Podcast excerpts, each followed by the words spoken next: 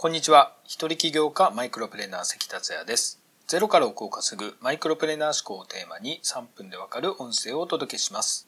いつも聞いてくださりありがとうございます。今回のテーマは、やり抜く力、グリッドを持つ人に共通する3つの習性をお届けします。第10回目の音声でグリッドを紹介しましたが、随分前のことなので忘れている方も多いかもしれません。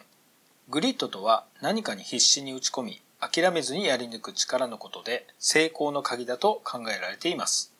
グリッドは金銭的成功だけではないんですよね。なんと幸福感、健康でも効果があることがグリッド理論を提唱するアンジェラ・ダックワースがペンシルバニア大学で行った研究で明らかになっています。グリッド、諦めずにやり抜く力、つけたいですよね。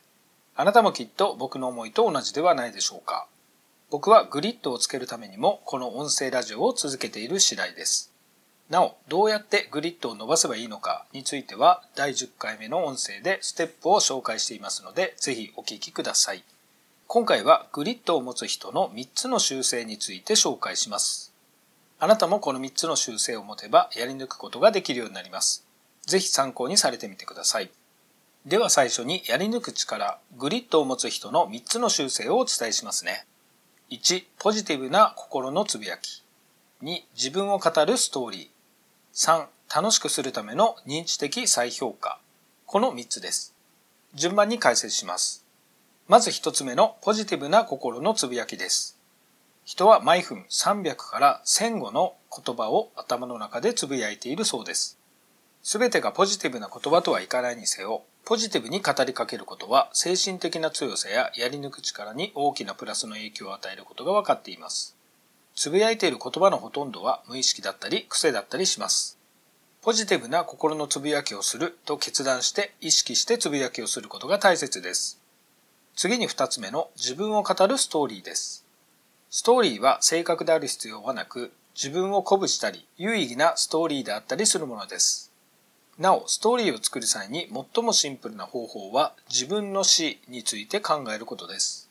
ミッションステートメントの作り方とも共通していますね。自分の死について考えることは自分が最も大切にしている信念や価値観に気づかせてくれます。自分の葬儀を思い描き、自分を大切に思ってくれた人々からどう言ってもらいたいかを考えるのです。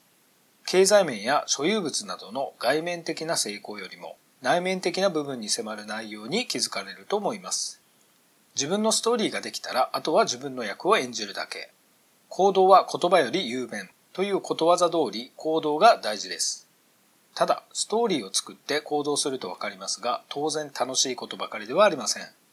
やりがいを感じないことや退屈なこと、一筋縄ではいかないことなど出てきます。その場合に大切なのが3つ目の楽しくするための認知的再評価です。認知的再評価という言葉は聞き慣れないと思いますが、ストレスコーピングといってストレス対処法の一つです。直面している問題に対して見方や発想を変え、良い方向に変える対処行動が認知的再評価というものです。いわゆるポジティブシンキングをしようということです。問題に直面しても見方や発想を変えたストーリーを自分に語りかけると楽しんで進んでいけることが分かっているのです。楽しんで進んでいくにはゲームの要素を入れていくといいです。例えば、勝てる要素、新たなステージやレベルの課題、得点や報奨の獲得などです。楽しいゲームなら退屈しないで楽しく進んでいきますよね。以上になります。いかがでしたでしょうか？やり抜く力、グリッドを持つ人に共通する3つの習性をまとめると、1、ポジティブな心のつぶやき。2、自分を語るストーリー。3、楽しくするための認知的再評価。でした。参考になれば嬉しいです。それでは今回は以上になります。最後まで聴いていただきありがとうございました。それではまた明日お会いしましょう。